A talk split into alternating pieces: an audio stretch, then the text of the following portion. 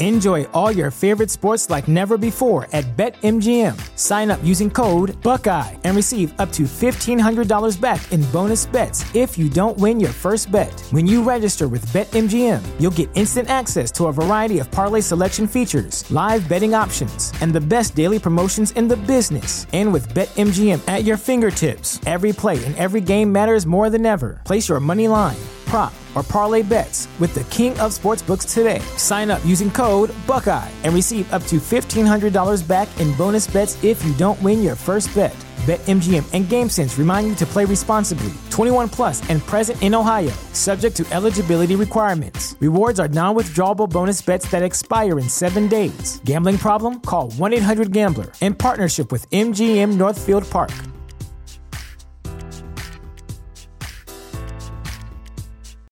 You know how to book flights and hotels. All you're missing is a tool to plan the travel experiences you'll have once you arrive. That's why you need Viator. Book guided tours, activities, excursions, and more in one place to make your trip truly unforgettable. Viator has over 300,000 travel experiences to choose from. Everything from simple tours to extreme adventures and all the niche, interesting stuff in between. So you can plan something that everyone you're traveling with will enjoy. Real traveler reviews give the inside scoop from people who've already been on the experiences you're considering. So you can plan with confidence. Free cancellation helps you plan for the unexpected, and 24 7 customer support means you can travel worry free. Download the Viator app now and use code Viator10 for 10% off your first booking in the app. Find travel experiences for you. Do more with Viator.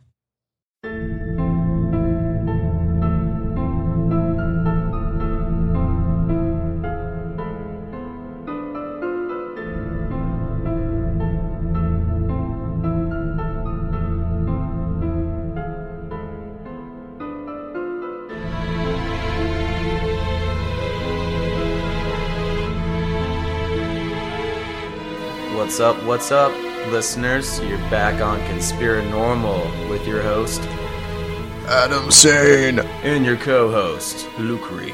Luke Reed. Well, what's going on, Luke?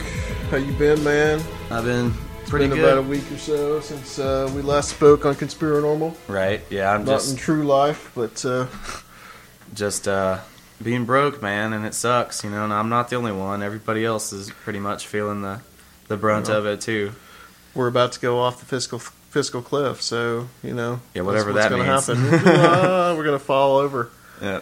Uh, so I understand that you were you drinking some uh, some good old Tennessee moonshine. I got some. Mountain Dew straight from the foothills of Tennessee. right from the foothills of Tennessee. Oh yeah, Spencer. That stuff will knock you right on your butt. Yeah, apparently, I had a little bit. I had a little bit earlier. Had a little was, uh, sample. yeah, a little sample. it was pretty strong. I gotta tell you. Let's just say after after about a pint the other night, I I just passed out. Well, I kind of noticed something because uh, kind of listened to some of the older shows, and uh, I just noticed how like it's it's kind of like the downward spiral of Luke. It starts out with you talking about you know partying and, then losing your house and then living in your car. And, yeah. And then the DUI last week. and- Right, yeah. it, it is a downward spiral, and you know, I, I used to used to be a manager, used to make pretty good money. Of course, I hated my job, so I still don't really regret leaving there that much. Uh, being trapped inside all day, ten to seven, 11 to seven every day, or Selling blinds. selling selling mini blinds. Yeah, I mean, Yeah. but you know, like I said on the on the bright side, I still did have a couple days off a week, so it wasn't that bad, and I had enough money to. To, to do things all the time, like I bought all my friends, Right. all of the supplies to party and all of that, and I had money for nice clothes, and I had uh, fine women around, you know. So Well, you know that's uh, it's kind of the downside of working. You yeah, got all that stuff, but you got to deal with the job. Yeah. I mean, and, So- and it sucked, but uh, it, and money is important. But you know that's why I uh, that's why I do that's why I do something. Try to do something like this. You know, it makes you Break- breaks something up to the do. monotony. Break the, break up the Yeah. monotony. right? Do should do something I'm at least you know passionate about. Uh, Chris is not here tonight. He had some other things that he had to go do. He's kind of uh, got to go look for a house to He's- stay in. He's, so. he's kind of got to go to Cragknackers. Yeah, that's probably where he's going to end up. he's probably going to end up at the bar with, with his with his python. Uh, but uh, I just uh, you know we had a great guest last week, and uh, you know we didn't get too much time to talk about it. We got a little bit of time now. I just kind of wanted to get your ideas, some of the stuff that you uh, you seemed pretty impressed by our guest Scotty Roberts Yeah. last week. Yeah, he's great, and uh, like I said on the last show, he just he makes the Bible so interesting. You know, I mean, not that it's not that it's not interesting on its own. It's Sure. just he gives you the context for everything. It gives you uh, other other scripture from surrounding cultures and stuff that also have relevance to the story, the Yeah. stories in the Bible that he's talking about, and you know all the stuff about Moses and, and everything. I never read anything about Moses, so I had no clue. But uh, I mean, yeah, it's it's good stuff. Yeah, he has a theory, and um, you know, one of the things I was going to say um, is that it, it's. I've often thought about how Moses, um, you know, because we know in the in the book of Exodus that he was raised in the Pharaoh's court. Of course, we don't get a lot of that. Um, we, we know we don't we don't hear a lot about it. It's just kind of mentioned, and then it, you know it fast forwards along. But um, you know, I've often wondered how much, you know, for the first at least forty years of the guy's life, he was influenced by the Egyptian, ancient Egypt, ancient Egypt. So you know what the connections were uh, Right. with that. I've often wondered. And uh, and something that I noticed is uh, I, I was studying that pendant that Heather posted on uh, Facebook that Nobody time. knows who Heather is, but hello, Heather. Yeah, uh, yeah, right. Because I know she's going to listen. Yeah, she probably will listen. So she really she's kind of part of the show too. But anyway, she she posted a picture of like an appraisal pendant, and I went to look it up, and then Uh-huh. learned a little bit about uh, masonry and and uh, the building of the temple. You know, and, and through the Mason perspective, and talking about uh, all the ritual things involved, and uh, they have a heavy Egyptian influence in some of the stuff that I read, talking about. Uh, uh, I can't even remember. I can't even remember now. I just remember well, the uh, I think, Egyptian. I think one of the points, one of the points I made uh, was that you know it seems like the Ark of the Covenant uh, seems like something that was um, that is taken from an ancient Egyptian motif. There's been some uh, carvings that were done in Egypt that look to things very similar to to the Ark of the Covenant. Yeah, So uh, it was a very interesting interview. Uh, I'm, I'm hope we're going to have him back on when he gets the reptilian book out, which I think will be interesting. I think we kind of covered some of that.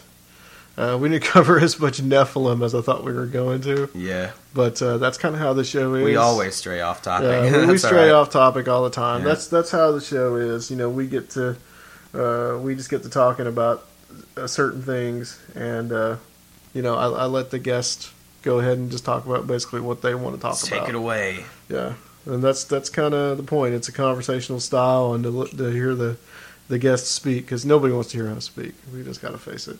Yeah, yeah. we we have interesting things to say sometimes. Right. but I think it's kind of you know uh, I want to talk about um, after the guest is over, just kind of briefly, um, kind of briefly tonight, kind of look at you know who we'd had on before, and not but just necessarily anything that you so be thinking about anything that you uh, found particularly interesting through the course of the show over the last year that we've been doing it. We've been doing it since uh, I believe March, Yeah, and you know from Doctor Future on, anything that you found interesting, anything that anybody said you found interesting, just be thinking about that. We'll we'll talk about that briefly uh, at the end, but uh, tonight we have we're going to have on uh, a gentleman that uh, is a good friend of Doctor Future, who was our first guest. Uh, he was actually Doctor Future's t- uh, seventh grade math teacher, I believe, and uh, he's coming on. His name is Robert Hyde, and uh, he's someone that's got a lot of interesting ideas. And I think that he, in, in some ways, is kind of like Scotty Roberts in that he is um he he you know is of Christian bent, but he kind of follows what he what how he thinks, uh, that he thinks that everything through instead of just kind of uh, accepting everything. Yeah. So Blind acceptance. I think that that will be. Uh, I think this will be an interesting interview. So if there's anything you want to add, we'll just uh, go on and go on to the guests. yep. Let's get to it. All right, all right. Let's uh, go on to uh, Mr. Robert Hyde, and we'll be back on Conspiranormal. Okay, we are back on Conspiranormal. This is your host Adam Sane, Co-host, you already know who I am. Luke Reed. all right. Well, we have on the line Mr. Robert Hyde. He is a, uh, I'd say, a good friend of mine, and also a very good friend of Doctor Futures. And as I mentioned before, he was. Uh, Dr. Future's, uh, I believe, seventh grade math teacher, I believe, Robert? Yeah, something like that. Uh, well, no, actually, I had him first, I guess, in ninth grade, algebra.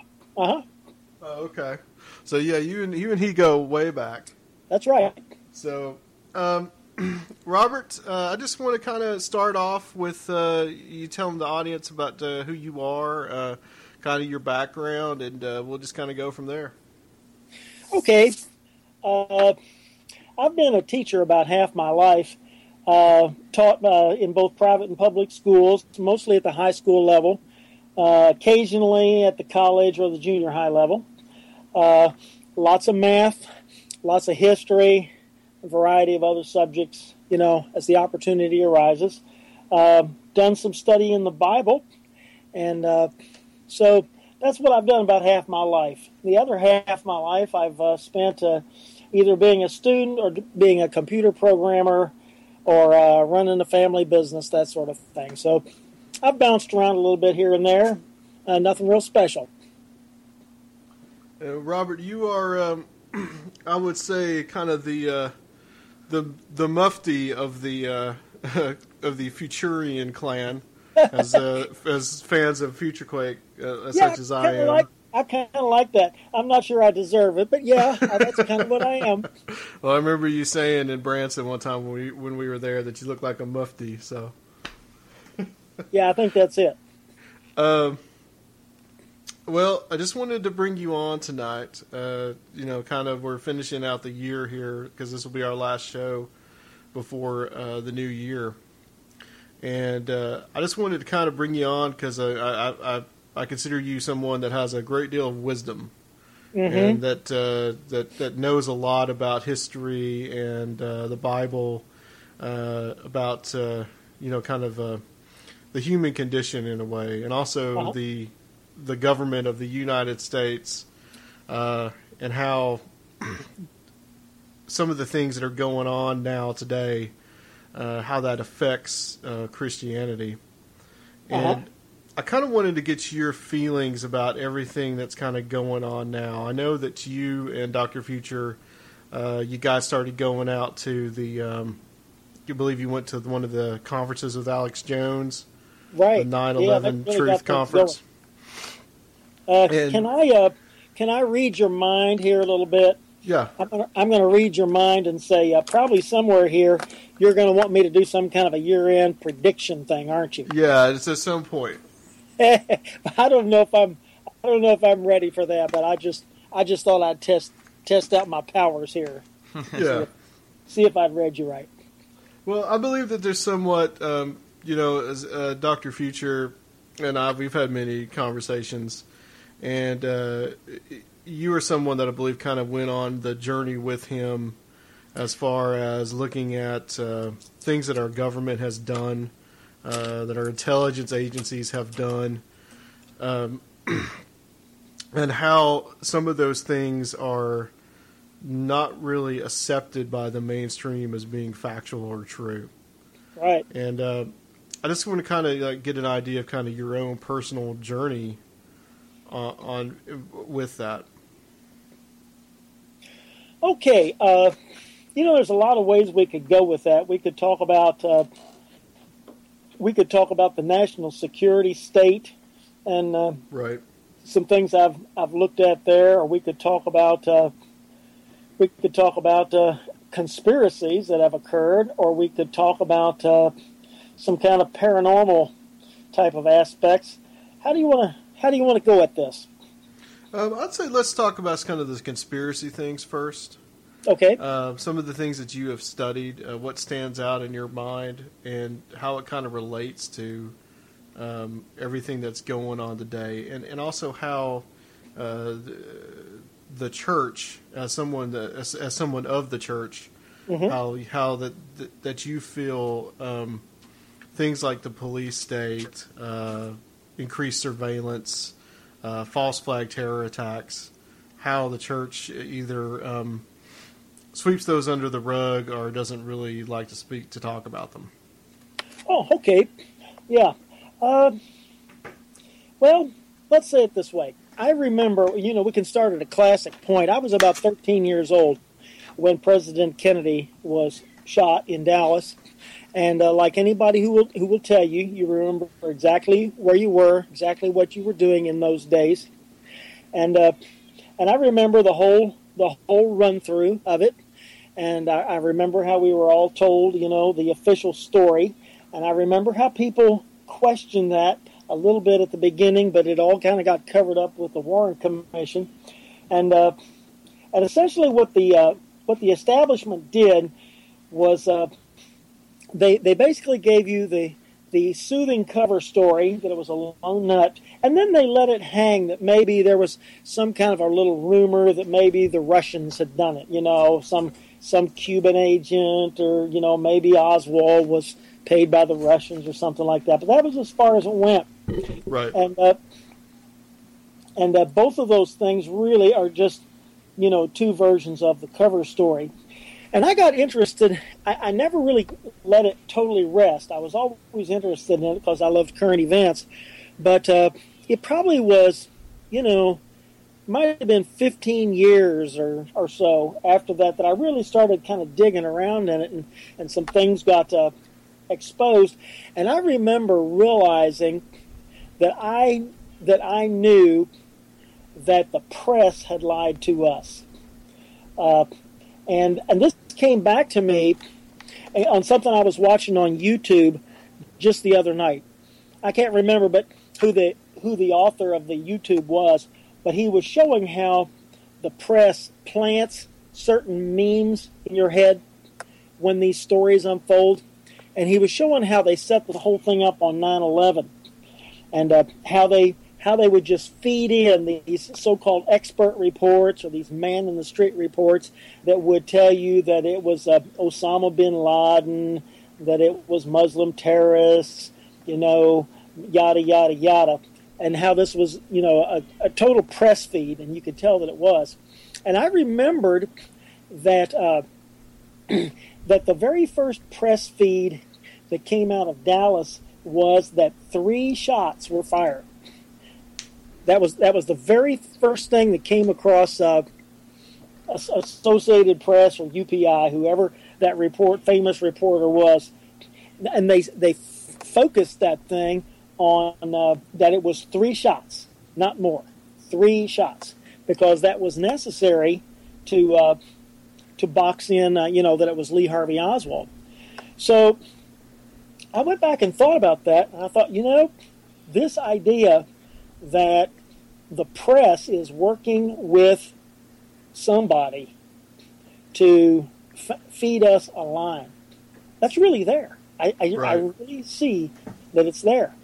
And uh, so, at any rate, back in the back in the 60s and 70s when I was uh, in high school and college, most of us who were conservative, you know, had a healthy uh, disrespect for the press. We doubted that we were getting the full story from the press at any one time. But uh, I have lived long enough now to see that uh, that the problem is not just with the press. Uh, it goes into a problem in the church, and uh, I don't know if I want to move into that quite yet. If you want to talk about the press a little bit more, but uh, yeah, I, I definitely have some opinions on the subject. Um, it seems to me too. Um, you know, uh, you, you mentioned the Kennedy assassination, and uh, the press always seems to come out with the official story uh, quite after the fact. And I've I've seen it now. All the things that I've studied, 9/11, Oklahoma City, Uh, and the Kennedy assassination was exactly the same way. And I'd Yeah. often I had often wondered it. Of course, you know, I I was born way after it, but Right. you know, Or as- how about uh, how about Osama bin Laden getting Yeah. killed? Nope. The, the raid Right. on Osama bin Laden. right. Right. It, it was. Um, it seems to me that the, uh, you know, the Kennedy assassination was much the same way, and I believe I told you this before, but there was uh, there was a documentary on that is just shows. Uh, it doesn't have any narration. It just shows raw footage from the day of the assassination and a couple of days after. And one of the scenes that they, one of the films that they show, is 30 minutes after the assassination. It's about thir- roughly 30 to 40 minutes. There's this couple, and they're like two little boys, and they're in the Dallas uh, newsroom. Okay, and I believe that it's probably not too far to go from where Dealey Plaza, where they were, to the Dallas newsroom, and they're sitting there talking to the uh, the newscaster, and he's Uh-huh. asking them, you know, where did you hear the shots coming from? And they say right there on the air, this goes over live on Dallas TV. Oh, we heard it right behind us from the fence. Uh huh. Thirty or forty minutes after the assassination. Right. So the press know, uh, definitely plays a role. I think it's Fletcher Prouty. I'm not sure. That talks about the fact that the the best information that you get about an event is in the first few minutes Yes. before the cover story can be fully put in place. I think that's true. Absolutely. Uh, some something that uh, that got me thinking about just now is uh, the incident in Florida where the guy got his face eaten off that was supposedly on uh, bath salts. Uh, th- I, I don't know if there's really anything to it, but the first time I heard the news story, uh, they were saying that the very first story said that they, he was on a new type of LSD. And All then, right. And then the second story that I was hearing was that he was on uh, pills like Xanax or something. And then the third story that came out I heard was bath salts. So three different stories I heard. That story changed like three or four different times. Yeah. Yep. Right. But to, to go on kind of with the conspiracy thing, um, what what, uh, what in your mind kind of clinched it for you as far as like 9-11? What uh, that there was something uh, untowards going on there? What uh, what clinched it to me about 9/11 was when Doc Future and I went out to uh, Alex Jones's conference in 2006 in Los Angeles, because there we were presented with very first-hand information from guys who had studied it. Up until that time, it was just a suspicion or a theory in the back of my mind. All I knew is that something didn't add up. I remember on the day of the of 9/11, I was teaching school at that time, and we heard about it at school, and I I got hold of a television and put it in my classroom, and we watched the coverage the whole day. And uh, and I remember at that time, I knew something was strange. I knew we had turned a corner, but I really I really couldn't put my finger on on you know what had happened or have any kind of a theory as to what had gone down. And it really was a it was a long time before I you know understood that there was plenty of evidence that 9/11 was an inside job. To which now you know there's no doubt in my mind. The only question is who was on the inside, and I don't know who that was. Right, who it would have been. Yeah, but it was an inside job. I just don't know who was in there. Um, Robert, how do you believe, as as someone that has spent a good deal of his life in the church, um, how do you see that the church, that the normal everyday Christian, how do you see that that uh, that they deal with those kind of things, or do you think they just pretty much buy, you know, on like kind of the mainstream propaganda?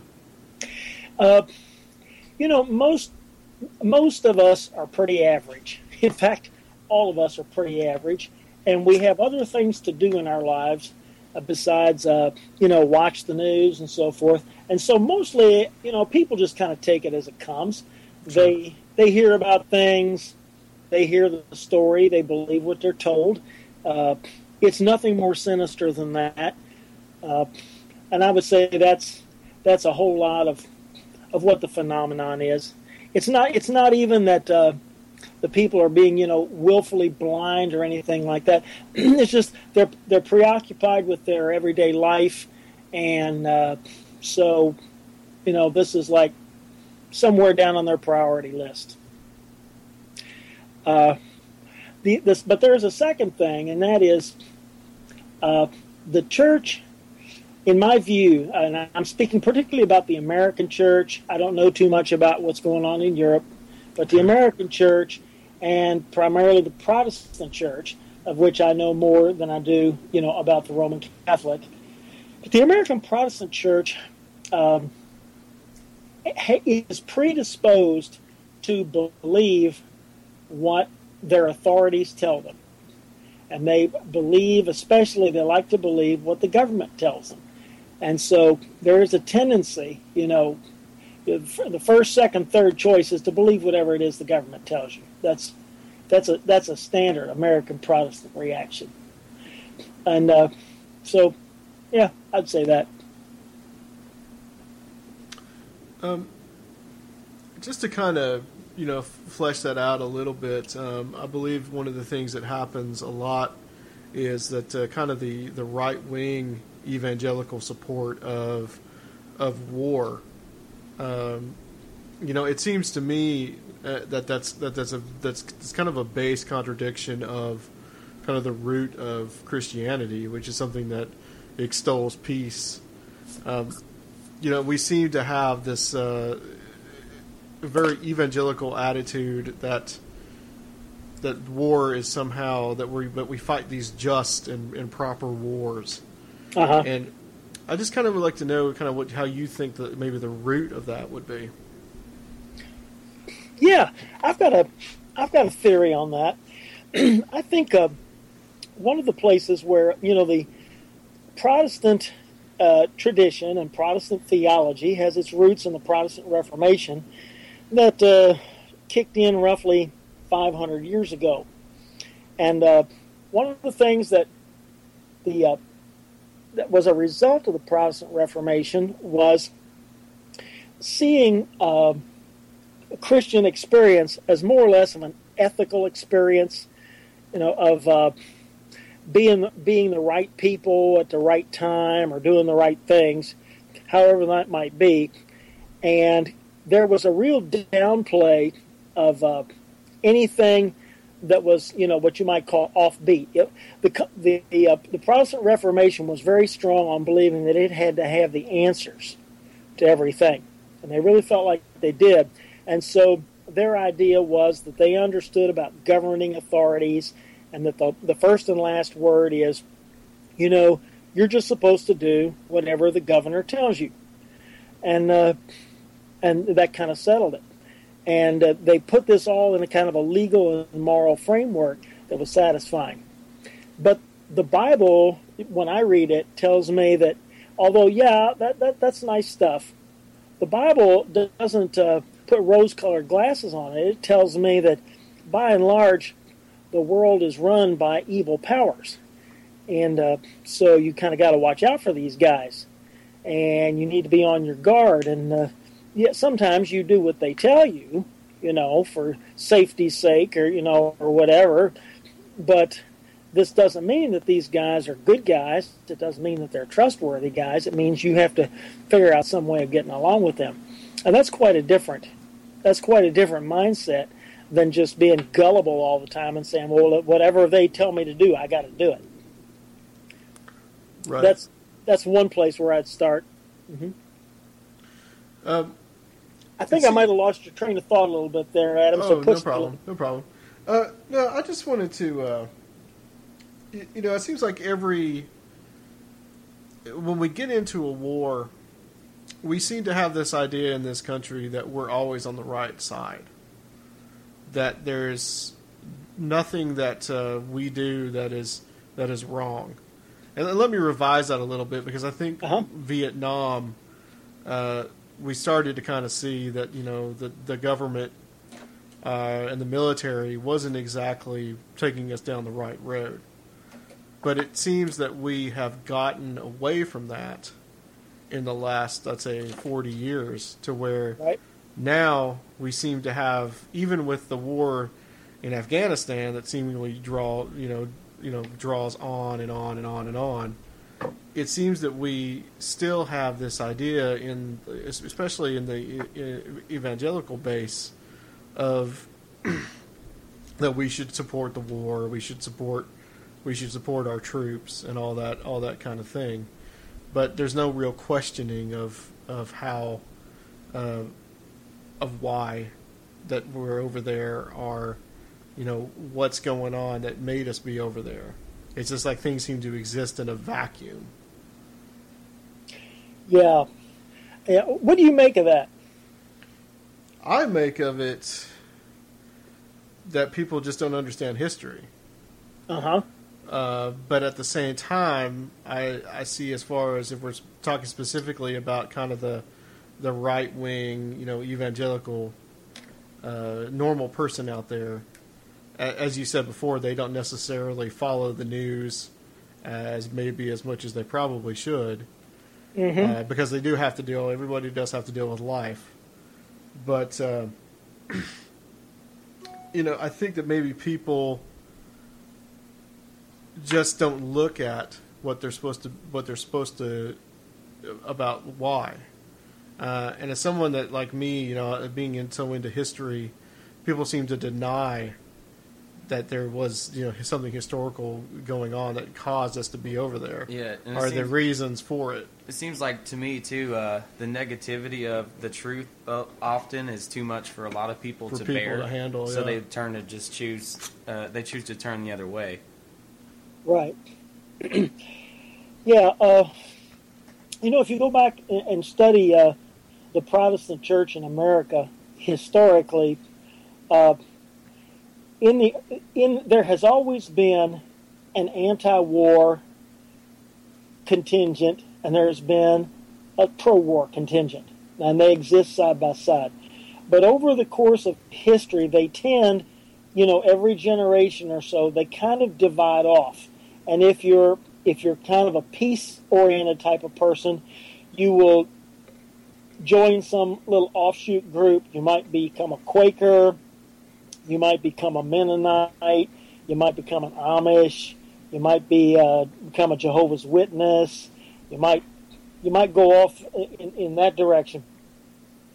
And and if you tend to be more pro-war and you're pro-status quo, then you stay, you know, in a status quo church. And so what this means is that if you and I attend or we grew up in a status quo type of church, we're going to just naturally be around people that they're they're good with war. For you know for whatever reason they've rationalized it in their own mind and uh, you know they've made their decisions and they they can't see you know too much wrong with war especially if you can do it in the other guy's backyard you know? Yeah. so that's that's just the mentality. It, it's a drift. You know I hate to say it it's that's such a prosaic explanation but it it really is it seems to me like that's what goes on Well, it seems that we, you know, appeals to God have been made so so much in, in our in our wars and history.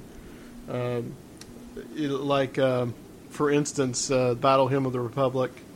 right You know, these these things that just you know we're we're going to destroy our enemy with the faith of with our faith in God. Praise Mhm. the Lord, pass the ammunition right and it just it, and, and I but I think especially since the 1980s with the rise of the kind of the when the Republican Party really started to you know kind of co-opt the evangelicals as a way to Right. get relect, elected and Mhm. then it just cul- it just culminated under Bush under Right. you know the second Bush mm-hmm. and to where that you know because because Bush was a Christian, then Mhm. all of a sudden it was okay what he was doing, and of course you had phrases out there that were bandied around like crusade and and these kind of things, um, and it, it just seemed like people just you know that they just couldn't see beyond their political viewpoint as well as to to how, to what was really going on over you know in Iraq or in Afghanistan, and what we were doing over there. Yeah, yeah, I see it that way too. Uh, I don't know. I don't know where we go with all that. Uh, you know, I talk to people, people who are, oh, let's say, over the age of forty, and they've been Christians for a long time. Yeah. They have so much emotional investment in their past and their support of war and so forth. Uh, I think it's it's it's very difficult for them to to do any kind of fresh thinking. Uh, people that are younger, you know, anybody who is like 30 or younger, maybe even 35 or younger, uh, they're much more they're much more open and, and probably more aware, and they they've got a little bit higher energy level, and, and they still got a good a good level of curiosity, and they're still asking questions, and uh, they they will re-examine things. But plus, Robert, I think um, in in some of the um, evangelical leadership, uh, some of the older guy, the older guard, if you want to call it that, uh, there's still this Cold War mentality. mm-hmm. There's still this very much that you know, even though the Soviet Union has been gone for 20 years, uh, Right. we still need to go defeat the godless communists. Mm-hmm. And so that's been just translated over to the godless uh, terrorists.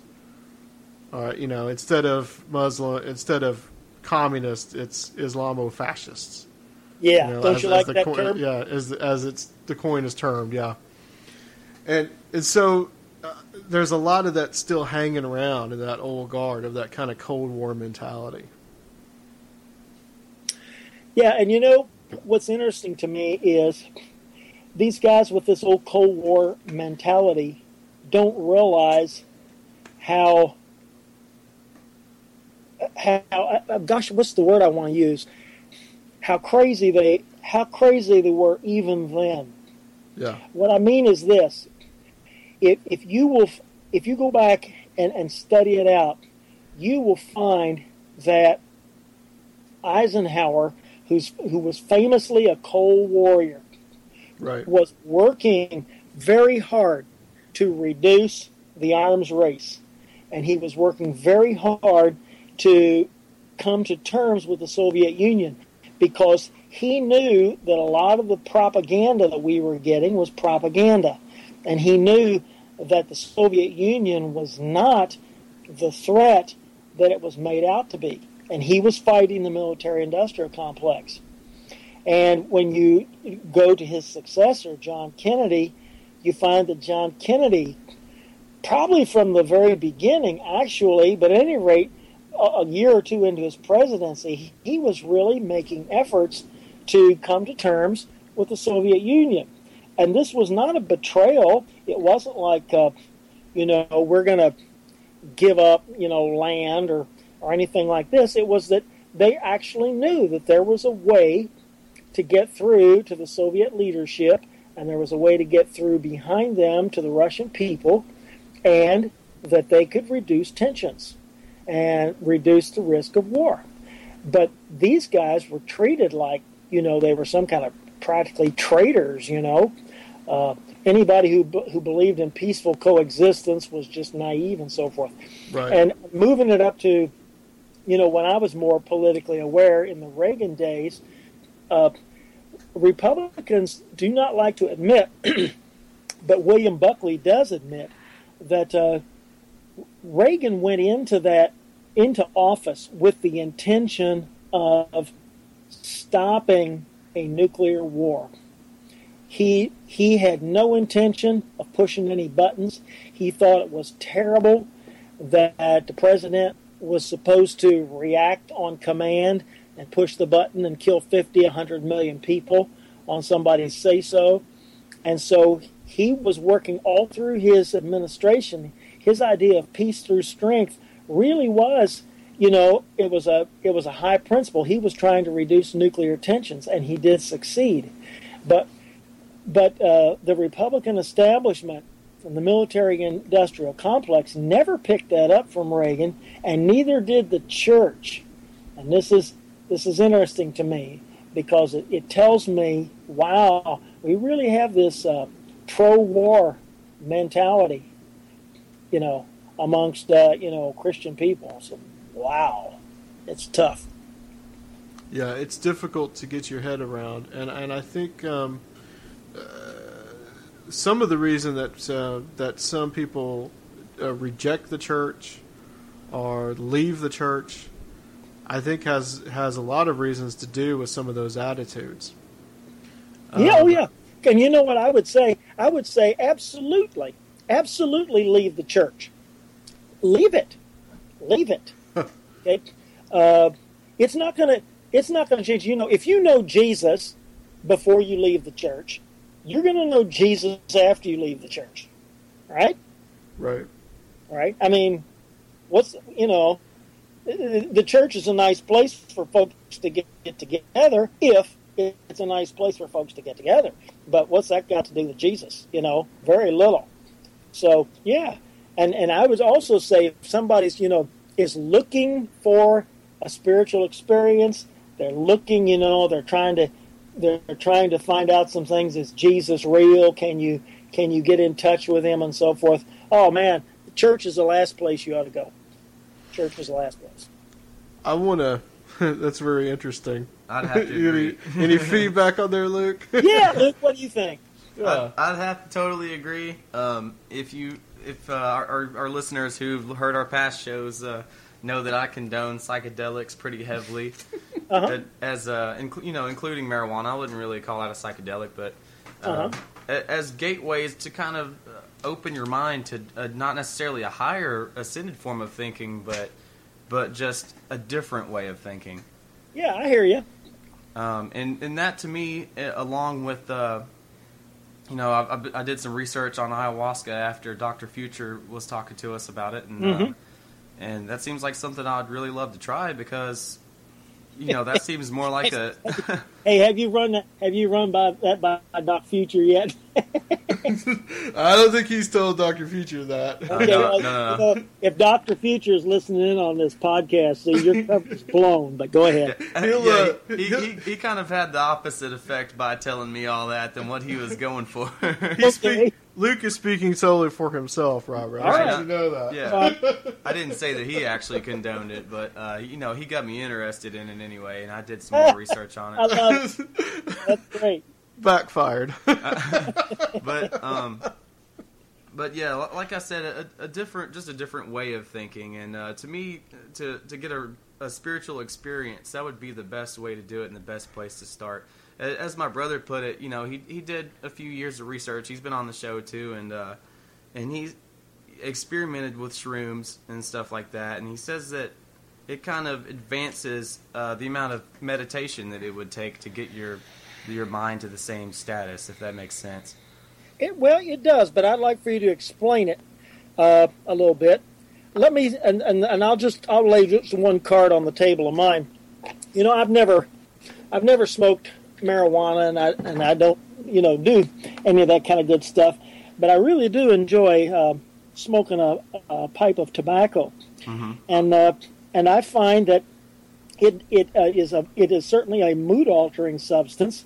It allows me to think more slowly you know, and as long as I'm sitting in a chair or just relaxing where I can do that, it allows me to think more slowly. It allows me to take the time to form my thoughts better.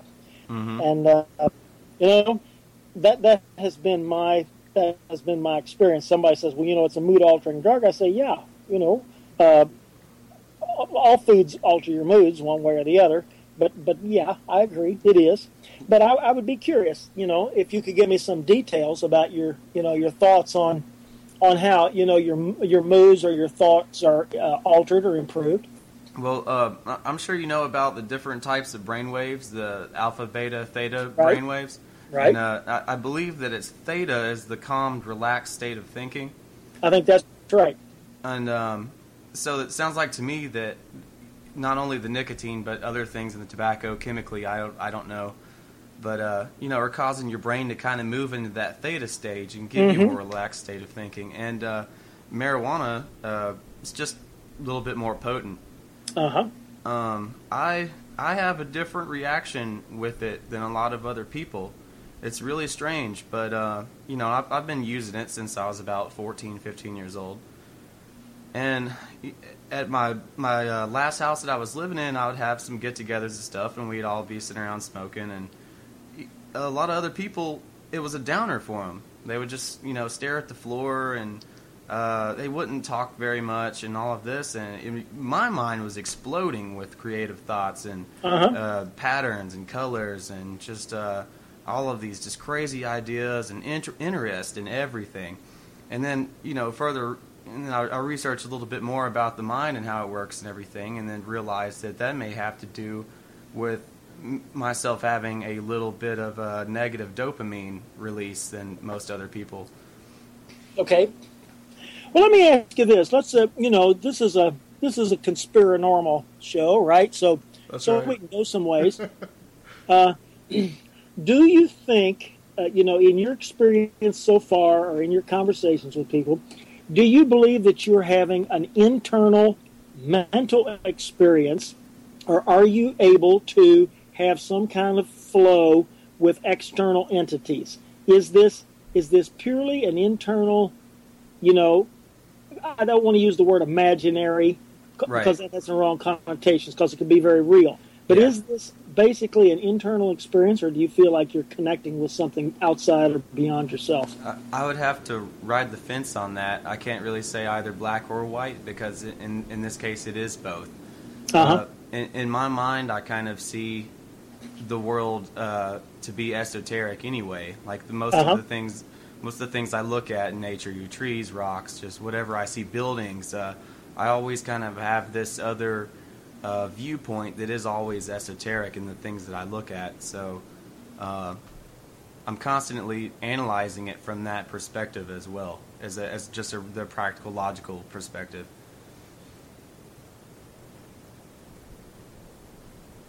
Uh, you're, I think he went out. Robert? You there? Yeah. We lost you there. Yeah, we lost you for a second. Oh, okay. I'm sorry. I was It was, asking. it was, I was- the, it was, the, it was, the, it was the NSA again. They do this all the time. Hey, they. It, it's hey, it's legal. It's legal in Washington, but it isn't in Kentucky and Tennessee yet. you That's know. right. There we go. It, it's all, it's always when Luke's talking about drugs too. I. Yeah, I know. They, you can tell. You know, we're checking their reaction time. Uh, you know, I mean, we can all play this game, right? You know, it's like you know, if if if, they're if they're watching us, we're watching them, right? That's right. Uh, So I was asking, I was asking Luke the question if uh, if he could give a little detail on, uh, you know, you know, possibly, you know, the the alterations of consciousness that he experiences, what what he's picked up from it, specifically as he would care to be. Right. Yeah, and I was saying that uh, it kind of. It, I had to give some backstory on kind of the way that I perceived the world in the first place, and Right. and that's where I was saying that I kind of look at everything from Mhm. um, constantly analyzing it from a spiritual perspective as well as just practical, logical, uh, Mhm. everyday things. So, uh, um, so the the weed is something that I wouldn't even I wouldn't even consider a drug. I just consider it kind of uh, a social. Uh, it, it gives me a boost, you know. It gives me a creative right. boost mainly more than anything. A creative, uh, creative high. Um, right. and you know I'm I'm not averse to trying th- something like shrooms or like I said ayahuasca or DMT in the future, uh, just under careful you know consider uh, careful uh, just just to be careful with it. I- I'm not I can't Yeah, think of the word right now. supervision, supervision. Yeah, su- supervision. Yeah, Yeah. it always helps Right. to have someone uh, there with you, making sure everything goes okay, and uh, to Yeah. do a lot to do your research ahead of time. And I think that it's Yeah. safe. Don't necessarily get into it while you're flying a plane or something. Yeah. Right. Okay. Well, since we're on the topic of, of spiritual things, All right. One of the things we talk about a lot, Robert, I kind of want to cover this before we go into kind of a more broader approach. But uh, one of the things that we have talked about a lot on this show, uh, we've had we've had a couple of um, guys that uh, one's named Bill Bean, another gentleman named uh, Tim Yancey. They have had uh, haunting like extreme haunting experiences. Mhm. And and we're not just talking about like something going bump in the night. We're talking about like uh, Slammed against yeah, walls. yeah, thrown slammed against rooms, walls, some serious Really? serious psychological harassment. Apparitions. Mhm. Uh, and we've had uh, we've also had the Tennessee Wraith Chasers on that are a ghost hunting group here that are actually uh, they're actually Christian guys, and uh, one of the things that we so one of the things we've talked about a lot is ghosts All right. and uh, you know possibly you know being also demonic hauntings too. Mhm. Uh, you have an interesting take, I think, about ghosts. Like you don't uh, you don't you don't preclude the possibility. Could you kind of go into a little bit of that? Yeah. Um, yeah. Um, I've never, I've never seen a ghost that I know of, but uh, I have felt the presence of people uh, who have gone on, Yeah. and uh, so, you know, in terms of my own personal experience, you know, it's limited, but I, I believe that it is real. Uh, one of the things that has helped me in this is uh, what I would call uh, I would call Anglican theology, uh, and I may be overstepping myself here. You know, might be some Anglican listen to this and say no, no, no, but but I don't I don't mean it in an ugly way. But but uh, I have noticed that among some Anglican writers, and I'm thinking of Charles Williams and C.S. Lewis and uh, J.B. Phillips. Uh, these guys are understand some things about how people pass from this life to the next, and and the existence of discarnated spirits uh, that are not in uh, you know what a Protestant at least would call heaven, and they're not in what a Protestant at least would call hell. They're somewhere, and they're really there. And and I was really encouraged when I read that, and then I started reading back through uh, Christian history, and you know throughout most of Christian history, there's been a whole lot more of an awareness of uh, all kinds of spiritual things, whether you're talking about uh, afterlife, or you're talking about hauntings and ghosts, or you're talking about uh, angels or devils or powers or things like that. Uh, we live in a time when a lot of that's been shut down. It's been shut down for a couple of reasons. Uh, scientifically, uh, modern science has uh, gone in a very materialistic way. Modern science in general tries to deny any kind of non-material existence. If you can, in other, if you can weigh it, it is real. Right. Kind of the scientific the scientific approach. Hello? Oh, we lost him again.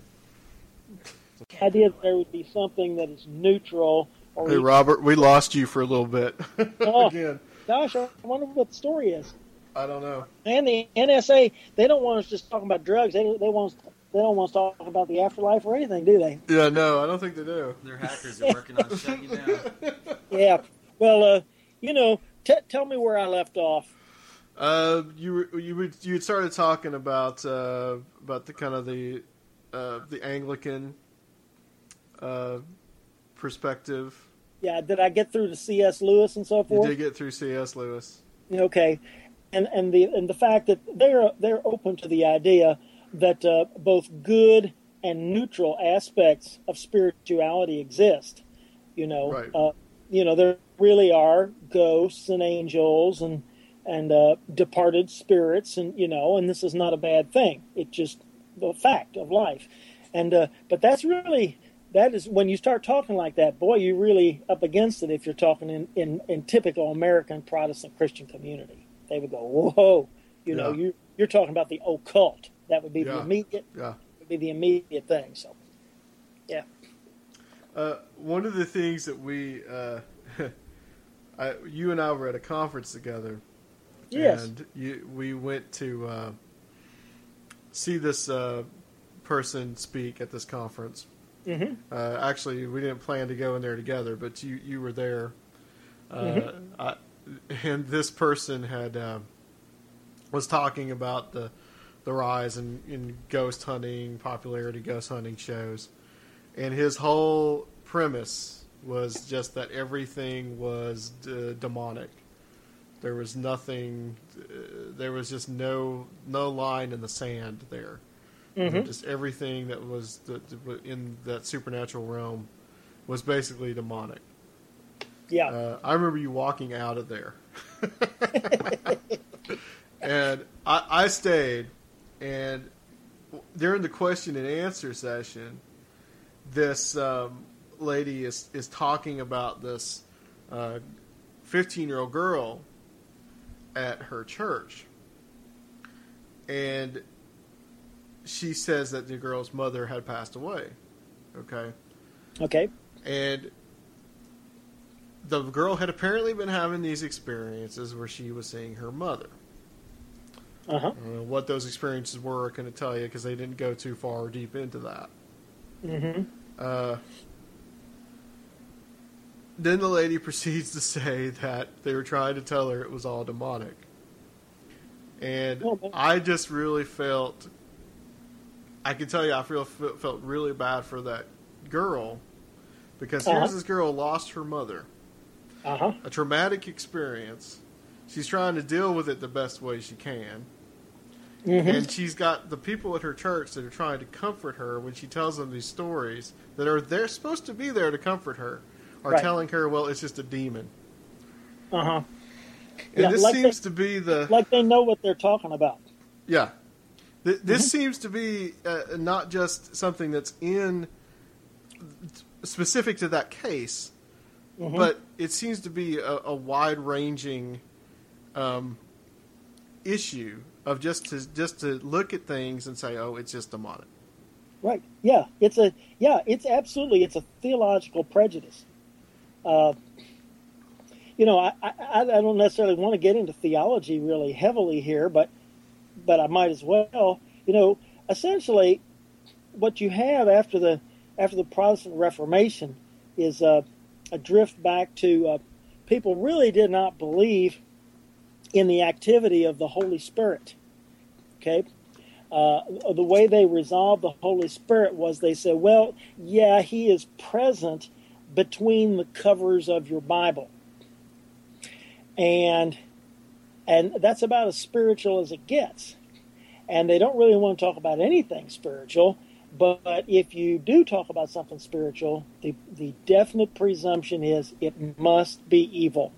Yeah. There cannot be anything neutral or good about it. Robert, do you believe that that's something that comes from the Puritan um, I background? think, yeah, it didn't start with them. You know, they they picked up on an idea, but th- but they made matters worse. Yeah, I think so. I want to say um, this, and we you, we we could kind of sw- swapping emails back and forth uh, with this, uh, you know, to get ready for this podcast. And hmm you'd written this, which I thought was was very profound. Um Oh, hey, that's me. Well, that, that must my email. Right. And I kind of want you to, if you could, to kind of expound on it, right. because I'm very curious. Uh, you said, you know, I'd also like to raise the subject of why most Christians, and especially evangelical types, avoid serious study of the supernatural at all, and how this plays into the ignorance and confusion that we're facing today, and why what they like to call spiritual warfare, that's in quotations, is Mhm. going to pass from their hands. Mm-hmm. Yeah, uh, yeah, I know what I, I was thinking about that.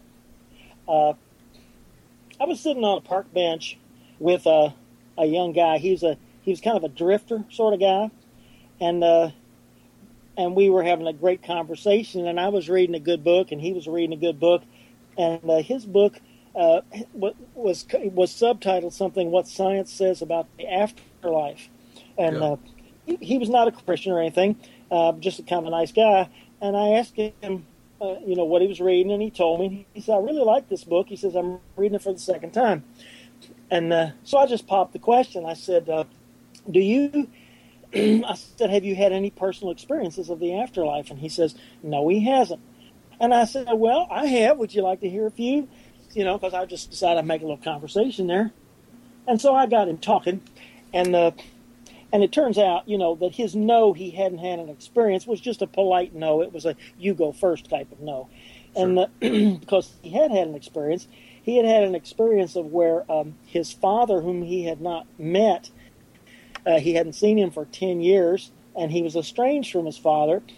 When he was a teenager, uh, he had the experience that his father appeared to him in a dream at night and told him he was leaving and uh, and gave him you know some instructional words.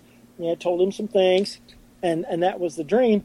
And he kind of thought maybe his father had died and two days later he found out that he had and that was the day on which his father had died. So you know here you go with a story about you know let's yeah let's talk about the afterlife. You know people do have experiences one way or the other. But uh, i noticed at the time i thought now I could get into a conversation with this guy about the about the afterlife real naturally, but I wouldn't. I could never do that uh, in an ordinary uh, Bible believing church service. Hmm. Uh, I couldn't get into that. Probably couldn't get into that very easily in like a Sunday school class or any kind of an official churchy type of thing because you know, and I bet you couldn't either. I mean, I mean let's just say it would be difficult, wouldn't it? It would be difficult. Yeah, well, Doctor Future and Tom Bonnet go to my church, so I don't know.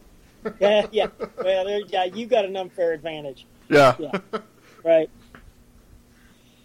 Yeah, but but um, there is, I, I think there is a theological reason, and I hate to say this, but you know, let's just get it out in the open. Uh, the church has really taught that uh, there is a total parting of the ways at the moment of death, and that some people go to a really great everlasting heaven, and some people go straight to a real terrible everlasting hell.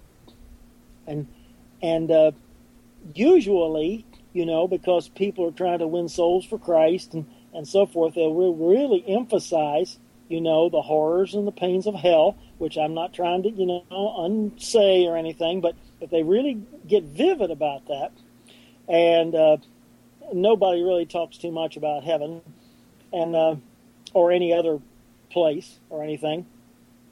And so people have this vivid consciousness about hell. It's, it's easy to imagine, you know, hot burning fire and striking matches and all that kind of stuff. And uh, And on the other hand, you know, these people eh, have been taught a theology which says, you know, well, some people are chosen and most people are not, and there's a narrow way and there's a broad way.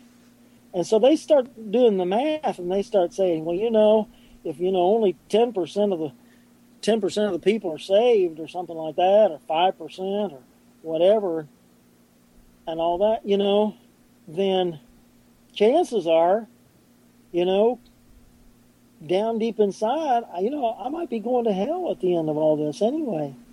So, with that kind of idea in people's minds, they really they have a strong subconscious urge not to talk about the afterlife. Yeah. Interesting. Really. And and the spiritual warfare that you mentioned, uh, that that how the the evangelical church um, is going to pass from their hands. Uh huh. What do you mean by by that? Uh, it's going to people who deny experience when experiences are happening the, their their control, their participation is going to pass from their hands to the people who are actually exploring and having experiences that contradict what they think. That's really what I mean. Yeah. You know, whereas, you know, if you have certain specific experiences, okay, again, you know for a fact that certain things are true, then somebody else comes and denies that, you just, you know, you're just not going to listen to him.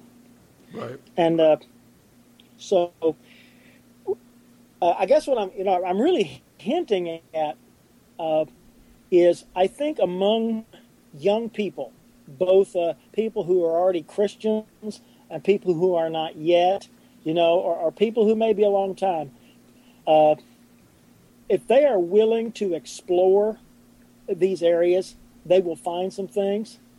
They will find some interesting things. They'll, they'll begin to develop some experience. They'll begin to develop some understanding and knowledge. They'll begin to know what it is they're talking about and what they're interested in. And uh, the conversation will pass into their hands.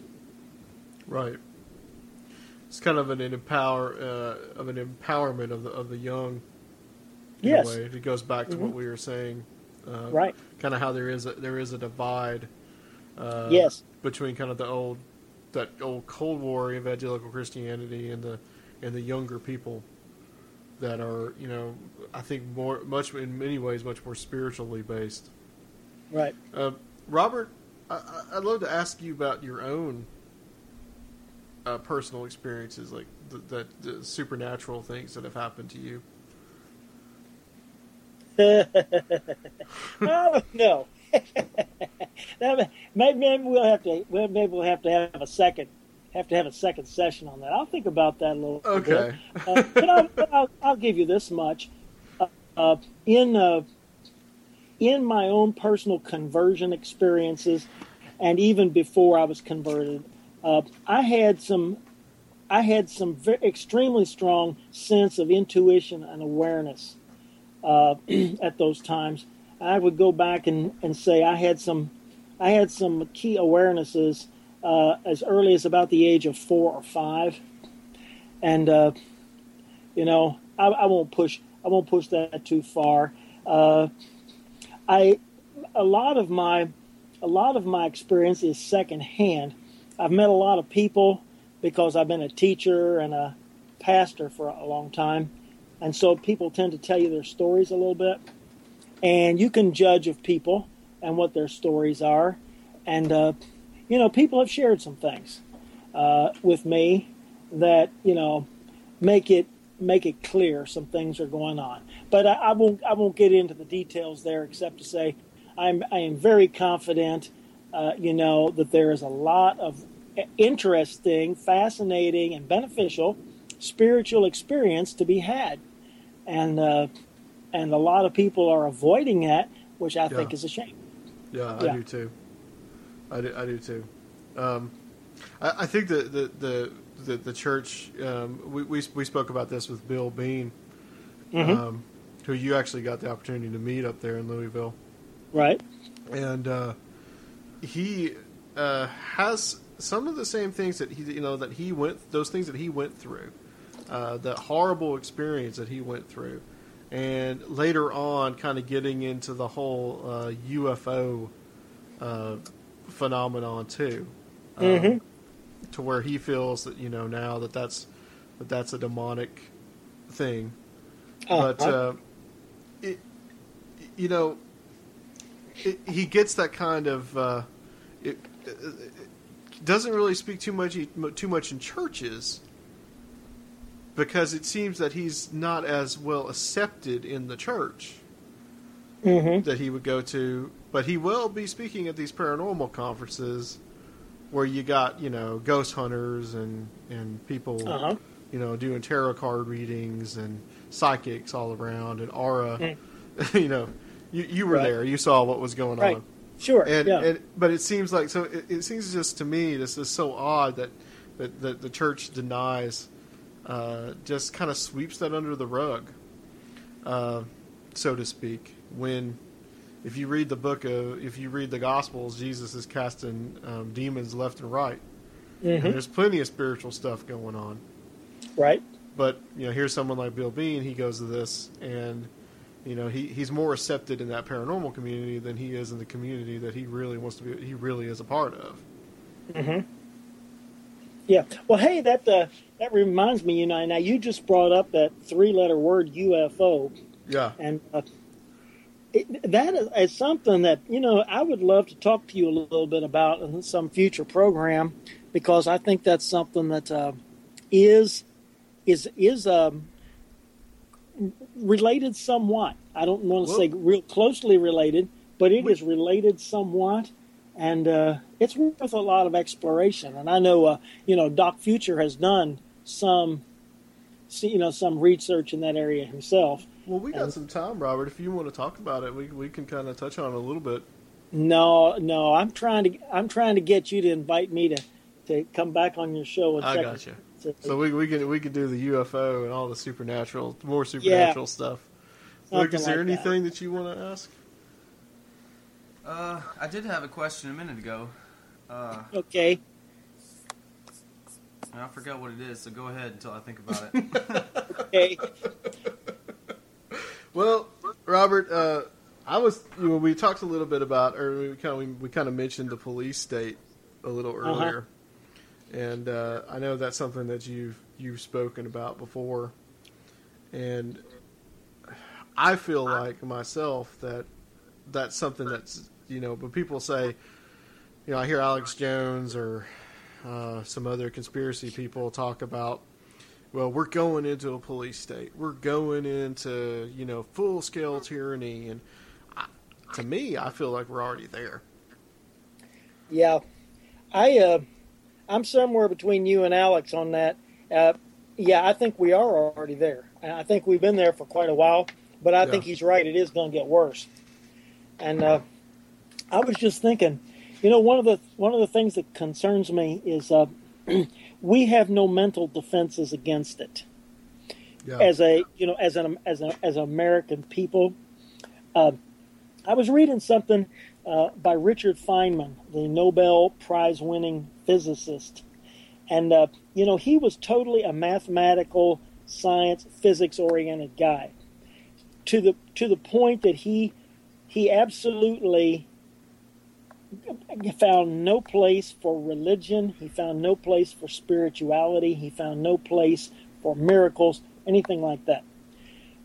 Uh, but, but at the end of his life, he says he was worried about the fact, the possibility of thought control. yeah. And he capitalized those words. I mean, he, he really he meant that as a concept, a distinct concept, and he was afraid that we were moving in the direction of thought control. And I'm thinking, very good. I'm glad that you are aware of this. You know, and you know he had been the victim actually of some manipulation and thought control when he was a grad student. So I was glad he noticed that. However, you know, given his scientific paradigm, there's there is really no deep understanding even of what thought is. There is not a deep understanding of control uh, of, of what thought control would be, and so if you don't really know what thought control is or why it would be bad, how are you going to have any kind of defenses up against it? And uh, it was like, man, it's pretty late for you to start thinking about that kind of stuff. And I feel like um, in this country, we we don't have our defenses up against thought control. We we don't think we just don't think about it. Uh, it, it just you know we think well you know I'm I'm going to watch what's on TV tonight. I'm going to watch the game. I'm going to watch the movies. I'm going to you know do whatever. So what what do I need to worry about thought control? And you're going, uh, do, do you realize what you're doing? Do you do you understand why you're doing it? You know, they've they've got you. uh, You know, they're appealing to something in you. And anyway, that's what I think about thought control. I think uh, I think we have no defenses really, no mental defenses against the police state. Have Okay. I men- Go ahead. Have I mentioned on here before, Adam, about uh, the documentary I was watching about the magnetic experiments uh, with the helmets they were putting on the subject's head and, and changing the course of their emotions and stuff? Yeah, I think you Did I mention that? maybe Uh, possibly. Tell me a little bit about it, Luke. Well, uh, I was flipping through channels one night and uh, come across this documentary um, it's- it was a scientist researching ma- the magnetic influence on the on the brain, Uh huh. uh, electromagnetic, and uh, they had these special helmets that they made up for all of these different controlled se- test sub- subjects in their laboratory, and they were putting the um, helmets on them. Well, well, first of all, they were testing their morality on these uh, quizzes that had questions about, you know, if you found money on the street, would you pick it up and try to find who it belonged to, or would you keep it? Just simple questions about morality like that, you know. And uh, they, eh, you lost him. We lost him again. Yeah.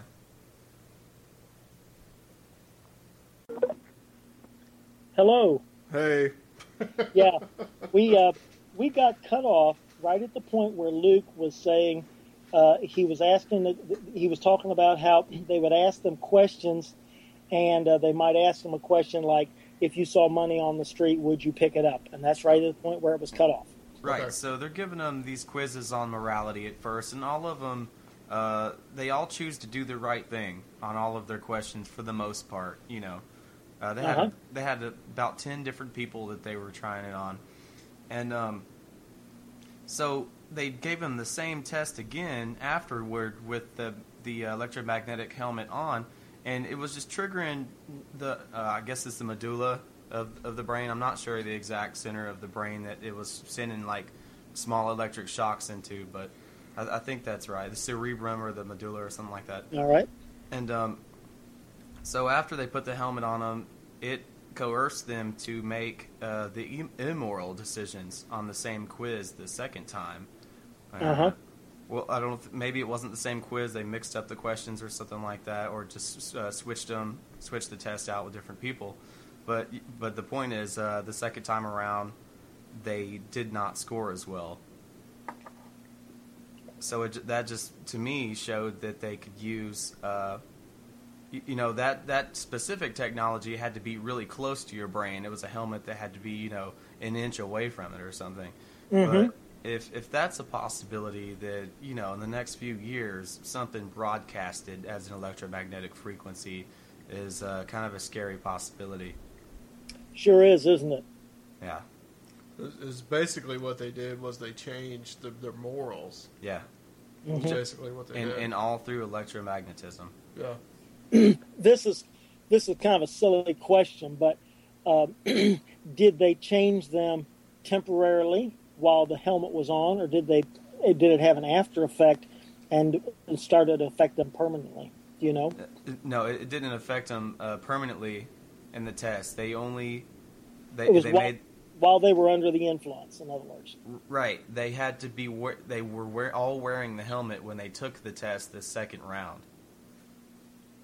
Okay, And when it was off, it uh, didn't. It just seemed to go back to normal. okay. Hmm. Hadn't heard about that one. I'm sure if I do a little bit of digging, I could uh, find it. Maybe uh, give our listeners a link to it or something like that.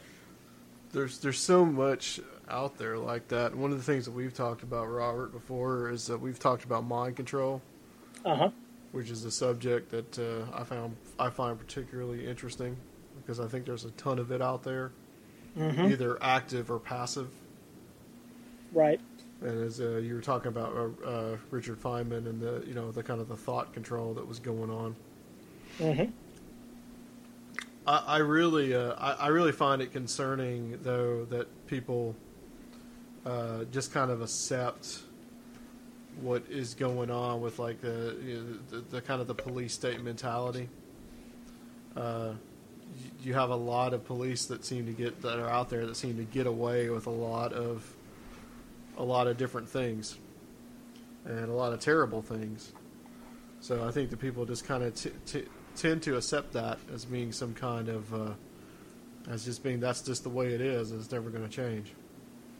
Yeah, I, you know, I've been wondering what what can be done to help reverse that. I know, for example, you know, there are a lot of there are a lot of good cops, there are a lot of good law enforcement people out there, Yeah. and so what seems to be happening is they're slowly being drifted and marginalized, and uh, and they're seeing things moving in a direction that they themselves personally don't like, and don't necessarily want to participate in. But I, I don't know exactly how that's going to be handled, except to say I think that individual people who, who are people, you know, with some un- energy and goodwill, probably need to uh, expend some of that in helping clean up the act of the people that are in their profession. It's like, you know, if I'm a teacher and I see issues in my teaching profession and with my fellow teachers, I probably need to be pretty forthright in addressing it Yeah. instead of, you know, dealing with all the issues maybe in the wider world.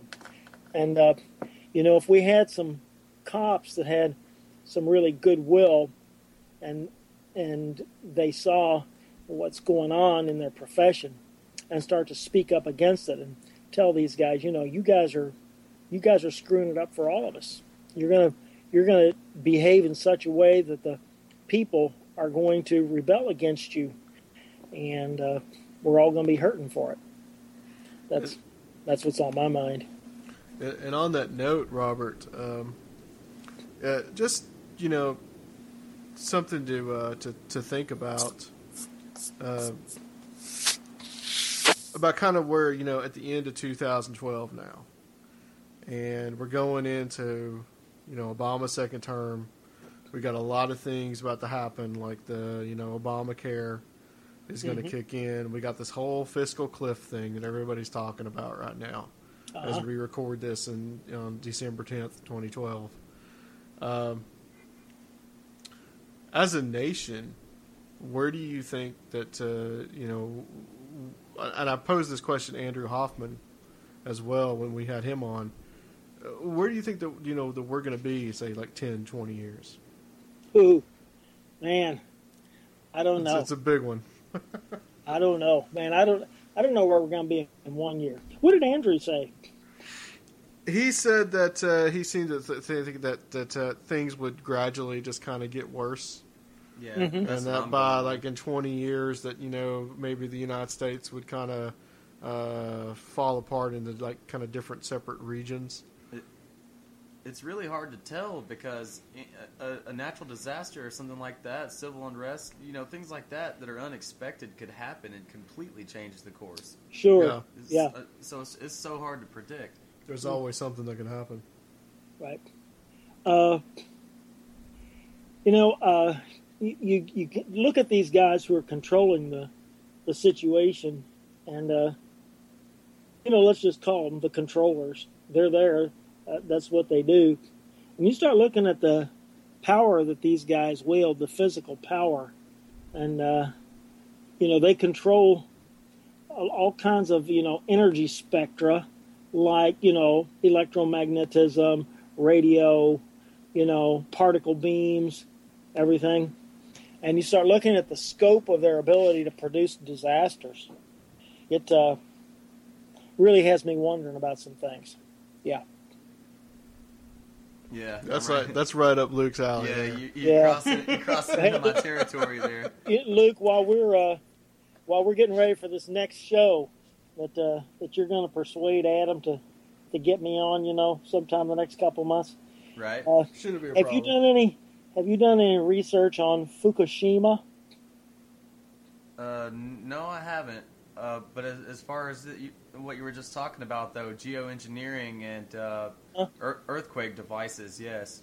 Yeah, yeah, that's a that's a heavy story, and uh, I haven't, you know, I'm not near the bottom of it, but it's worth it's worth some digging and some research. Okay, Yeah, will do. is there anything Good. you want to add luke or Uh, yeah, you, you were talking a, a minute ago about the policemen and um, and their role and everything, and, and I've Mhm. got I've got several friends who became cops, and they're going into it uh, with a good heart, and they Mhm. want they want to genuinely clean up the streets from all of these things that are ruining people's lives, like the the harder drugs, you know, like Right. the synthetics and stuff, and and uh, you know they're they're being pressured by their authorities to do something different. And eventually they get discouraged and then they just become the uh, what they what they set out to do becomes completely diluted into something else you know?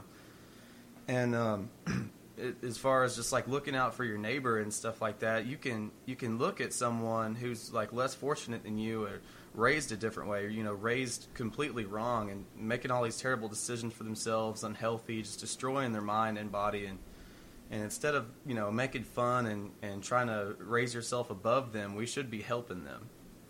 I absolutely agree. You know, there's a to me there is a there is a real role for uh, for for policemen, and uh, and uh, you know some of my libertarian friends don't think we should you know have police or something, or we should have private police. I strongly disagree with that. There's a there's a real role for them to play in terms of helping a community, you know, take care of itself, to uh, to protect itself from its own problems. Uh, you know, things like petty thievery and uh, and so forth. But it needs to be it needs to be handled by people who know each other and by people you know of goodwill. And it cannot be we can't pass the control to strangers who who do not have our best interests at heart. When you have these guys who have quotas, you know, they got to write so many tickets, they got to they got to fill up the jails, you know, so that these private corporations can run the jails at a profit, and all that kind of stuff. Man, we got a serious problem. Yeah, we sure do. Especially with the private uh, jail thing. That's that's that to me. That's just yeah. It, it really is a serious problem That yeah, that's a problem that's just gonna happen. with people uh, having to fill a quota of how many people you can put into jail. Uh, that- Yeah. That's just a complete degradation of justice. Right. I, I I really think that you know we were uh, Luke and I were talking about um, uh, drugs uh, and the drug war before you know uh, we started the podcast tonight, Mm-hmm. and and I really feel that uh, the way that it's done is that one arm of the government, for lack of a better term, even though I don't feel like that's the best term to use, but for lack of a better term, the government, one arm brings the drugs in, while another tries to force them out and enforce the enforce the the the, the, the draconian laws that we have. Protects the distributors. Yeah, and it and it and it acts as a as just a as just another means to just assert more and more control over the populace. Narco terrorism. Right. That is correct. And uh, you know, you know, the classic is to go back, you know, 180, 190 years and read up on the opium wars. Yeah, And uh, I mean, you know, that that's classic. Uh, how these uh, British families made their fortunes uh, forcing dr- the sale of their drugs on the Chinese. And uh, yeah, yeah, that's that's how that's how they that's how they got wealthy, and that's how they got their titles and nobility. And it's like, man, this has been going on for a long time, and and they were really no different from uh, someone like Pablo Escobar right? in Colombia. You know, uh, when he made his money and he for his for his uh, town that he was in, he built churches, he built schools, he gave money to the poor. Uh huh. What did those guys do when they brought after making money with opium? Built churches, built schools, gave money to the poor, had statues of themselves. That was probably the only difference. So, yeah, it's just a, a matter of, of, of, of who wins and who gets to write the history. Right. Well, Robert, uh, we're almost out of time, but uh, I really want to thank you for coming on. Uh, Well, thank you for inviting me. That's a it's a lot of fun and uh, and pleasure, and it's a kind of a reminder of some times that we had with uh, Doc Future, and that's right. that's a good thing. Yeah. We'll have to get together soon, and maybe I'll bring Luke with me. I'm Yeah. Oh yeah. Yeah. Luke, look forward to talking to you. You too. Absolutely. It- yeah, it's been a great show. Well, we're Yeah. gonna help, we're gonna finish out here and uh, just stay on the line for us, Robert. And uh, Okay. Luke, if you got nothing to add, uh, we're gonna call it, and uh, we'll be back. Let's do it. All right, we'll be right back on Conspiro Normal.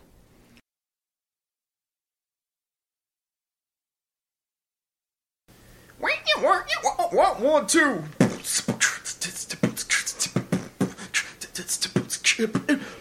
All right, that's some nice flow there, Luke.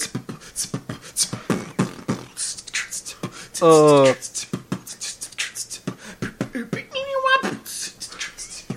that was awful. a- anyway, uh, so what do you think of Robert Hyde? Uh, he's awesome. Uh, just like I said, I was telling you uh, when we stopped the, the last recording, he, he gave us the chance to Yeah. uh, give him some feedback and everything, and it was it was way more conversational. And I Yeah, like that. liked it, huh? Yeah, I like that. No, nothing against the the previous guests or anything, but just the fact that we were able to put in, uh, you know, our our two cents on everything too was pretty cool. Sure. Yeah, it was a, it was a it was a great give and take. I Yeah. thought, Yeah, and uh, we'll, we'll as we'll definitely have him back on. Uh, I definitely want to want to pick his brain about uh, UFOs, and we'll get him to talk about his supernatural experiences. So, uh, have you already kind of heard a little precursor? uh, some, but not uh, not too much. Uh, so, uh, more of a talk with Robert about politics and uh, about kind of religion, kind of what we what we what we talked about tonight yeah. is more of what you know we've we've spoken about before. But uh, I was I was happy to have him on. Thought he was a great guest for the end Mm-hmm. end of the year. Uh, you know, he's he's of that same crowd, uh, which you know, Doctor Future, uh, Tom Bonnick, who's also been on our show. Um, you know, Andrew Hoffman, who's been on our show. Uh, those guys have just, you know, I've just thought in so many different ways about, you know, religion, spirituality, Yeah. uh, that there's a there's a whole lot more to than just what we see on the surface. right.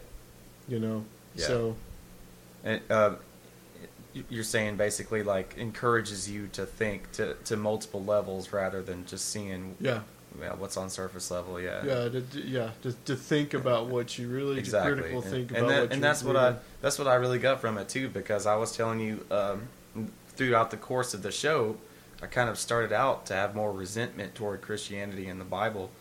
You know, over the course of, of all of our shows, like it's starting to be more of like a point of interest for me yeah, you know, and, in the Bible, uh, has a lot of historical facts. It seems, and when and when Yeah, it's when it's backed a, up, There's a lot of history in it. yeah, and when it's backed up by uh, you know the uh, text from surrounding cultures and stuff like that, it just gives it even more relevance. And Right.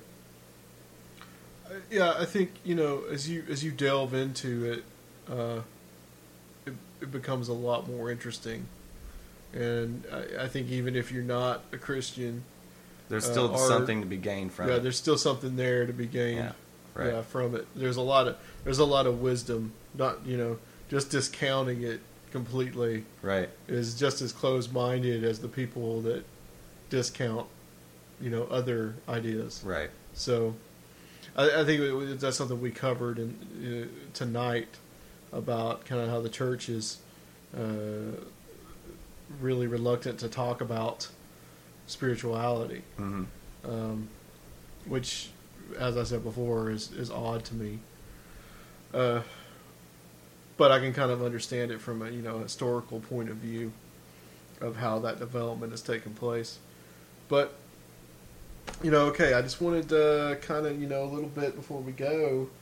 Uh, you know, we've we've had nineteen. This will be night show number nineteen. hmm We've had, I believe, we see, we have a couple of shows without a guest, so we've had 17 guests. And I just you know, wanted to ask you, you know, uh, just what uh, what guest kind of, or you know, what idea kind of stood out to you? Well, you know, you know, I'm not going to be able to remember names. Okay, no problem. if you if you tell me what you, you know, I'll probably tell you who it was. so. Yeah. Um, and we we've already kind of had a review at one of our earlier shows. You know, episode five, six, something like that. We started reviewing the previous guests, and Yeah. I guess we'll go all the way back to the beginning. and uh, the things that Dr. Future was talking about, and how I mentioned earlier, he got me into the ayahuasca stuff, and I Right. started researching that, even though he discouraged it. And but he was talking about specifically the enzyme that uh, uh, blocked you from essentially, you know, going too far in, into your mind, going to getting too introverted. He was talking about the enzyme that that blocked that in your system. Even even knew like the abbreviation for it and stuff. And, and that from him, and then uh, the guy that was talking about that story where the guy was praying to idols or whatever in his attic and trying to make it come to life. I thought that was was really cool because I believe in the in the power of thought to uh, create living Okay, I think that might have been David Weatherly. Maybe. About the tulpas, I believe. Yeah, yeah, yeah. Tulpas. yeah, Yeah, that was that's what they David were called. Yeah, yeah. In which we were talking about Yeah. the black-eyed kids. Right. And from him and, and uh, from Prime, I always I always love to hear uh, people's voyages in the mind and stuff. That's really interesting. Yeah. And uh, We kind of get to hear that every day. but- Yeah, and, and when someone talks about either visions or dreams, it gives you real introspective into their, their personality and stuff. It's real personal sometimes for, Right. for to hear someone's dreams or visions. Right. So that's pretty cool to me. Um, let's see. Yeah, and then, then my brother, of course. Yeah, like we we talk, we we talk like every every time we're together, we talk about something like that or just what's current. And he's really big on Fugazi right now, and he know he's been researching stuff about that. And uh, yeah, and then uh, after him, uh, the two that we had on about the hauntings. It, it, I love, you know, my favorite part is hearing about apparitions. Yeah. Yeah, I like to get that. yeah, I like to Yeah. get straight down to the apparitions and start talking about that and the experiences. And uh, through all mm, three, yeah, no, four, four guests talk, ma- focusing mainly had on the paranormal. we had Tim Yancey. Yeah. We had Bill Bean. They were the ones that mostly about uh, uh, violent hauntings. David Weatherly about the uh, black-eyed kids. right. Uh, let's see who else would have would it have been? Hmm. and w- with the exception of the the uh, Black Eyed Children episode, uh, all of those suggested to me that you had to have some type of um, some type of shocking event, traumatic event in your childhood for you to be able to uh, experience things as apparitions and stuff like that.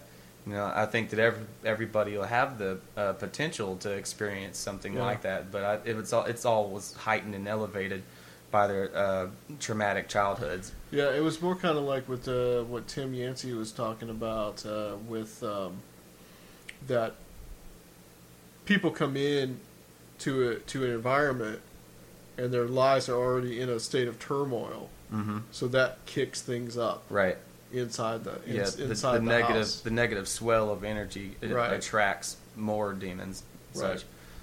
And uh, yeah, and after them, uh, you, Adam Gorightly's Oh, yeah. two visits. You know, I, you know, I love that, and uh, it is Yeah, a lot of information about uh, Charles Manson and Montauk, and I didn't really ever know much about Montauk. I just had an idea of what was going on there, and that's that's it. You know, and so he uh, he kind of gave light to those, and uh, your, your most recent guest before this one, Scotty yeah, Roberts. yeah, talking of, talking about the uh, Bible and relationships in Egyptian. What was so weird, and so how we didn't we didn't plan that with uh, Scotty Roberts. you know, we talked about the whole 33rd degree parallel thing Yeah, with, and then the with next Adam day he mentions it, and yeah. then the next show yeah, the next show. he talks about the 33rd degree parallel. Just mentions it completely out, of the blue. Yeah, And oh, and a funny story. You were there with me when this happened, uh, we were going to lunch the next day after we talked to Adam, uh, not Adam Gorightly, but Scotty Scotty Roberts, and uh, I was pull. We were pulling around where the Burger King was on the road, and there's a fire truck sitting there in the park in the parking lot.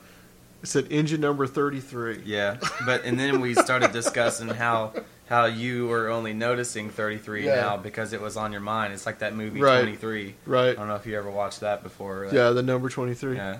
Yeah, it's a synchronicity thing. Yeah. I'd, I'd say probably, uh, you know, I, I'm not really going to sit here and say that I have like a favorite guest because I think that they all bring something to the table. Right. Uh, I think that I've tried to with the show over the last uh, year or almost a year. We started in March, hmm but uh, I've tried to have that kind of balance between uh, the supernatural stuff and the conspiracy stuff. But I kind of feel like we haven't talked a lot about the conspiracy stuff as much as the supernatural. It's kind of more ge- been right. geared yeah. towards it. Slightly. I don't know. Yeah. You, you do talk a lot of politics. I don't know if you, Yeah, you true. realize it, but it, it it happens a lot. It's true, and and also too, you know, I, I've I've had on, uh, you know, we've had on guests that are coming more from like kind of the alternative Christian world, and then we've had you know just kind of guests that I guess Neutral, come from yeah. are neutral or or the kind of the the Yeah. new age That's- kind of yeah, stuff, That's good. and, and I want to get more of that. Uh, uh, next time, uh, we should be having on our actually first female guest, who is also a haunting survivor, and we've talked about her many times because but she just had so many bad luck trying to get her on, and just several things had happened. Right, yeah, and yeah. Then we had a board explosion, and so, you know, so we'll we'll probably have her on next. You know, cross your fingers. A board So- explosion. Is Yeah, that what a happened? board Adam? explosion. You're just tweaking knobs over here, and it's, Well, man, I want to thank you for doing this with me. yeah, no problem, and dude. uh, we'll be gone for three weeks. We enjoy the holidays, but uh, you know we'll be back in January. And Everybody should also know that Adam feeds me dinner every time I come that's right. here. He gets the he gets the cat, he gets the cat food spaghetti as he calls it. it only smells like cat food when he heats it up at work. All right, man. Well, you gotta get me. You gotta get some more girls listening to the show. Okay. Yeah, we need We we need get- more of a female presence. Yeah, we got to get like the some haunted hotties. cons- cons- conspiranormalettes or, or whatever. Hey, I could I could do that, man. I just let me get some money saved up. All right. Well, let's call it, man. Word up. And uh, I want to thank everybody for listening. And uh, we'll be back uh, in 2013 if the Mayans Yeah. let us. If if we're all not living in caves and like That's killing right. sheep and stuff to survive. We can still do like uh, the, we can still do like the show like Morse code or something. All right, man. Well, take us out, like. I guess with more beatbox, we didn't really plan that. All right, join us next time on Conspiranormal.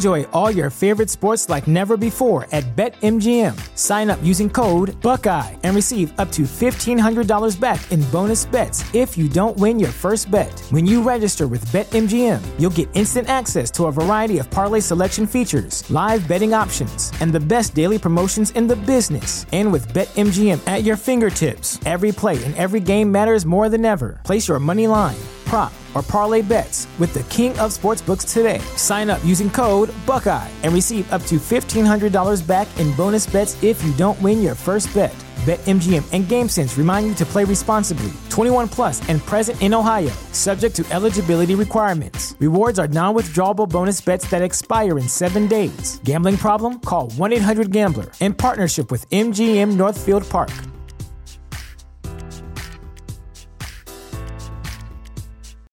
When you need mealtime inspiration, it's worth shopping Kroger, where you'll find over 30,000 mouthwatering choices that excite your inner foodie. And no matter what tasty choice you make, you'll enjoy our everyday low prices, plus extra ways to save, like digital coupons worth over $600 each week. You can also save up to $1 off per gallon at the pump with fuel points. More savings and more inspiring flavors make shopping Kroger worth it every time. Kroger, fresh for everyone. Fuel restrictions apply.